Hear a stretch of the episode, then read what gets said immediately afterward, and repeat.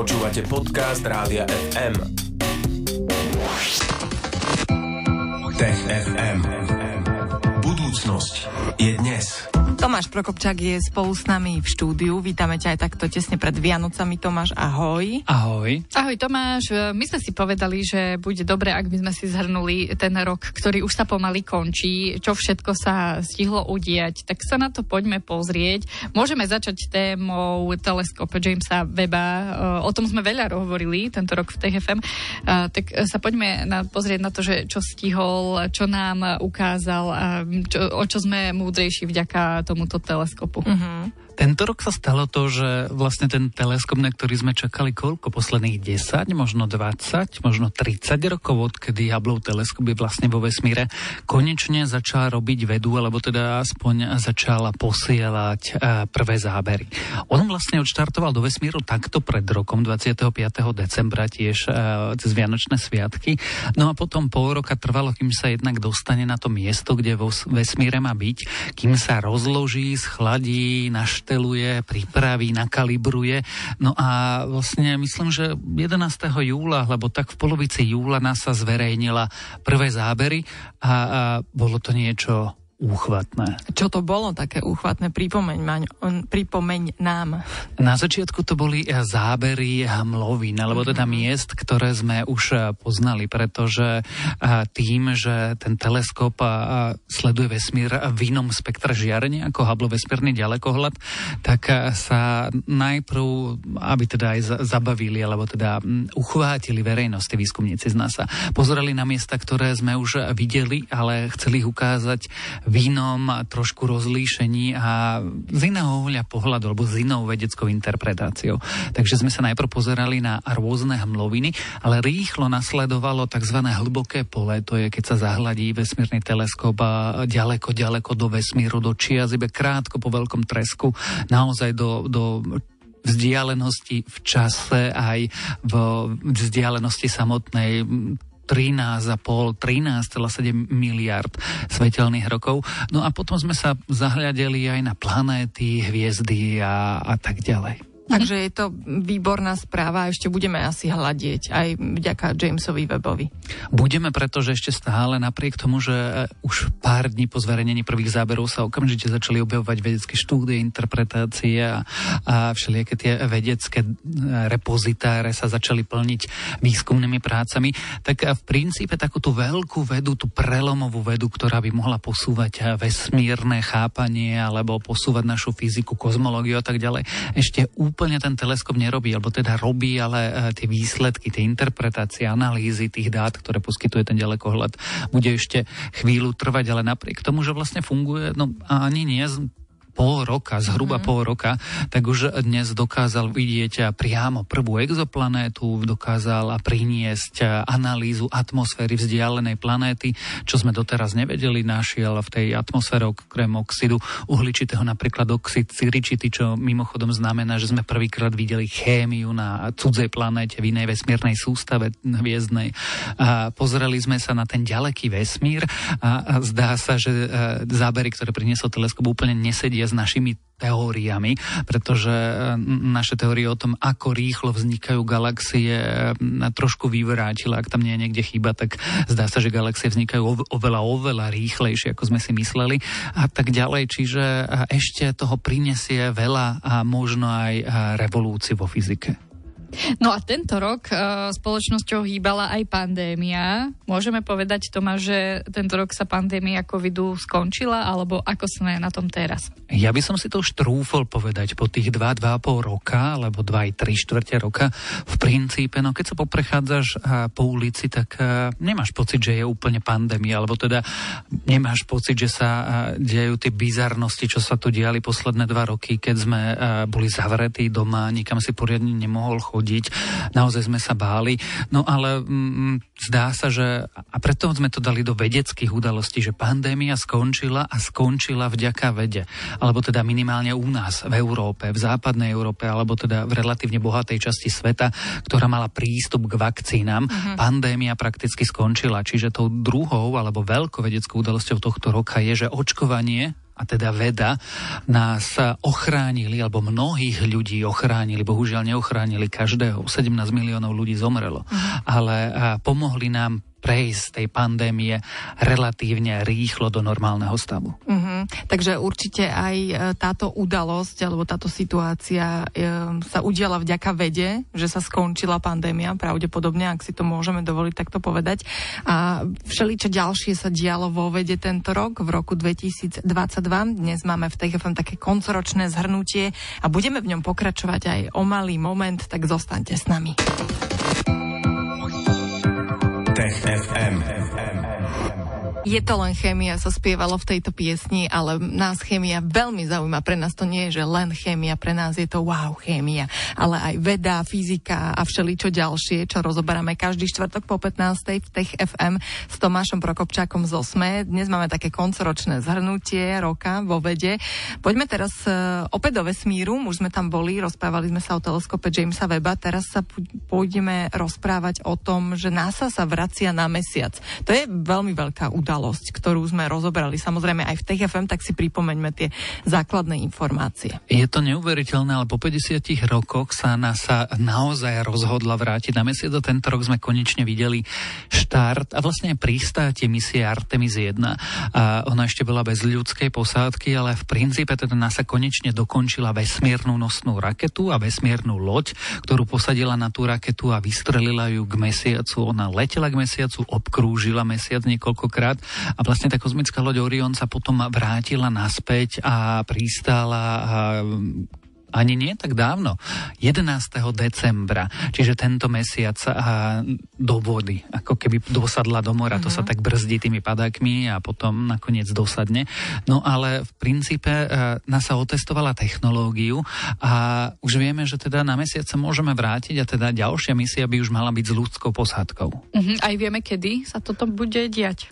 Ono to záleží veľa od politikov a plány sú také, že v roku 2024, čo je vlastne už o 1,5 roka, uh-huh. keď si to tak človek uh-huh. uvedomí, to je za dverami. A to by sa malo udiať misia Artemis 2 a tam by mala byť ľudská posádka, ale ešte neprístane na mesiaci. Uh-huh. Pristávať na mesiaci by mala až misia Artemis 3 a, a to nevieme, ako dopadne podľa toho, teda kedy to bude štartovať podľa toho, ako dvojka dopadne, ale teda rozumný odhad je niekedy 2025. To je tiež tak trošku za druhými dverami, ale tiež je to relatívne blízko, tak si počkáme, budeme to sledovať. Takže NASA sa vracia na mesiac, budeme držať palce. Poďme sa teraz rozprávať ale aj o tom brutálnom pokroku v umelej inteligencii. Neviem, či to súvisí aj s tým, že už si to aj bežný človek e, minimálne posledný mesiac na sociálnych sieťach vyskúšal. Uh, tak povedme, povedzme si Tomáš niečo o tej umelej inteligencii. Ako sa posunula? Tento rok by sme pokojne mohli nazvať teda rokom teleskopu Jamesa Weba, ale pokojne to môžeme nazvať rokom pokroku v umelej inteligencii, alebo mhm. keď sa umelá inteligencia stala dostupnou širokým masám. Samozrejme eh, má to ako keby tú zábavnú časť, trošku eh, desivú, ale zábavnú časť a to je tá OpenAI, to je to, čo sa posledné mesiac asi prehnalo sociálnymi sieťami, kde ľudia majú zrazu eh, prístup to, k tomu OpenGPT a, a tam vlastne zadávajú tie textové všelijaké veci a, a tá umelá inteligencia im odpovedá veľmi bystro, odpovedá veľmi bystro píše. A ja mám kolegu, ktorý tam skúsal, skúsal skúsil napísať, a teda položiť otázku a tá umelá inteligencia mu e, ako odpoveď napísala niečo, čo by sme pokojne mohli mať ako dôvodovú správu k novele zákona a nikto by si nevšimol rozdiel. Uh-huh. Ale veľmi sa na školách objavilo to, že odovzdávajú študenti eseje, ktoré píše táto umelá inteligencia a to je iba v písanom texte. Uh-huh. Dokázala skladať básne, písať príbehy, pomáhať s prácami, pomáhať s programovaním. A to je len tento jeden nástroj od firmy, za ktorou stojí, alebo stál chvíľku Elon Musk, do ktorej investoval Microsoft. A tento rok sa objavili umelé inteligencie, ktoré kreslili obrázky. Uh-huh. A, takže sme tu mali aj spor medzi umelcami a vlastne širokou verejnosťou, alebo časťou umeleckej obce, ktorá sama zostala rozhadaná, či to je alebo nie je dobrý nápad. A to, sa, to sme zase iba ako v poli nejakého výtvarného umenia alebo umenia ako takého. Ale tento rok umelá inteligencia aj priniesla veľmi praktický vedecký pokrok. A nechali ju totiž to sa pozrieť na proteíny, na skladbu bielkovín a rôzne štruktúry aminokyselín, tak aby sa poskladali do bielkovín. A umelá inteligencia priniesla 10 tisíce nových bielkovín, ktoré by sme mohli použiť na vytváranie budúcich liekov. Oveľa rýchlejšie prešla tú databázu, ako keby to robili ľudia aj so superpočítačmi. A dokázala urobiť také kombinácie, ktoré nám dosiaľ vôbec nenapadli, takže by sa s tým mohli hrať chemici a aj lekári alebo výrobcovia budúcich liečiv. A jednoducho dokázala preskúmať celú tú molekulárnu štruktúru bielkovín bez toho, aby sme mi jej dali databázu. Ona sa sama naučila, ako k tomu pristupovať, teda pozrela sa do databázy toho, čo už poznáme, ako sme s tým pracovali v minulosti. No jednoducho už sa to používa aj na zábavu, aj na výtvarné umenie, ale aj na pomoc vedcom a lekárom. Uh-huh, čiže je veľmi uh, iniciatívna a samostatná tá umelá inteligencia a veľmi nápomocná a šikovná, len to treba asi ukočírovať. Aj to. A, a teda dúfame, že nebude až taká úplne šikovná, aby sme všetci prišli o prácu. No, Ale a, už minulé roky sme mali a, zistenia, že umelé inteligencie si, alebo teda neurónové siete, aby sme boli presnejšie, vytvorili jazyk, ktorým nerozumeli programátori. Dnes sa hovorí, že vyhľadávanie v Google a, je čiastočne riadenie algoritmami, ktoré už vytvárajú ich vlastné neurónové siete. A už ani programátori Google sami nevedia vlastne na základe čoho dostávaš výsledky, ktoré do vyhľadávania teda zadáš a ti to vypluje, pretože tomu kódu už nikto nerozumie, pretože sú tam prvky proste umelej inteligencie a to sa bude diať. No. Budeme žiť vo mhm. svete, ktorý nám, v ktorom nám bude radiť umelá inteligencia, ale tak nejak už nebudeme vedieť, že prečo. No, ale zase žiť vo svete, ktorému nerozumieme, to nie je nič nové. Takže poďme aj na poslednú tému. To je pravda. No poďme sa ešte porozprávať o misii DART a o odklonení asteroidu. To sme tiež tento rok zaznamenali.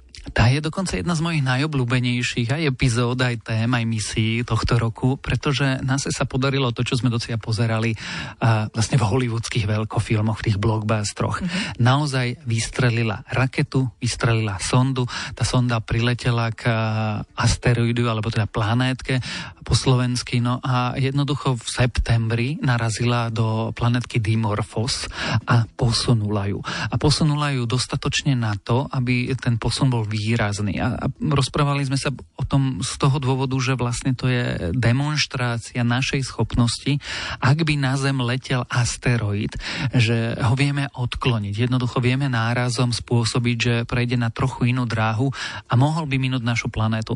Čiže v skutočnosti to bola taká testovacia misia, ale obranná testovacia misia a nás sa to aj tak komentovala slovami, že áno, ľudstvo sa spojilo a dokázali sme, že dokážeme zabrániť a problému, ktorý by mohol priletieť z vesmíru. vesmíru. No a Tomáš, e, tá planetka alebo ten asteroid, ktorý my sme odkláňali, tak my ďalej sledujeme jeho dráhu, alebo on už je niekde strátený ďaleko vo vesmíre? Sledujeme ich dráhu, pretože v skutočnosti je to dvojteleso. To bolo veľmi dôležité a tu sme sa o tom tiež veľa rozprávali, že to je taká dvojplanetka Didymos Dimorphos, čo je dobré, pretože my sme posunuli tú dráhu o malý kúsok, ale tým, že ten menší asteroid krúži okolo toho väčšieho, tak sme mohli rýchlo vidieť, ako sme zmenili tú dráhu. Lebo keby to bolo iba jedno teleso, my sme to mierne odklonili, tak by sme to možno zistili po pol roku, ako, ako mm-hmm. zmenili sme dráhu, ale my sme jednoducho videli, že tá obežná doba, ktorá trvala 10 hodín, zrazu trvala trošku dlhšie, alebo menej, teraz si už úplne presne nepamätám, ale bola iná rýchlo. O pár dní sme videli, že aha, to kruží inak. Takže to bolo veľmi dôležité a áno, už to vieme, videli sme to, máme dôkazy, v NASA sa tešia, my uh-huh. sa mhm. tešíme, máme demonstrátor, ktorý funguje. Mm. Veľmi vzrušujúci rok vo vede to bol a napokon každý prináša veľa rôznych zaujímavých objavov. Určite sa v niektorom z budúcich vydaní TGFM budeme venovať aj e, tým očakávaným udalostiam vo vede v tom ďalšom roku. Zatiaľ sa teda z Tech FM lúčime a želáme teda aj všetkým nadšencom vedy a techniky krásne sviatky a samozrejme aj tebe Tomáš Prokopčak z Osme. Ahoj. Ahojte. Tech FM stream. Živé vysielanie a playlisty nájdete na www.radiofm.sk.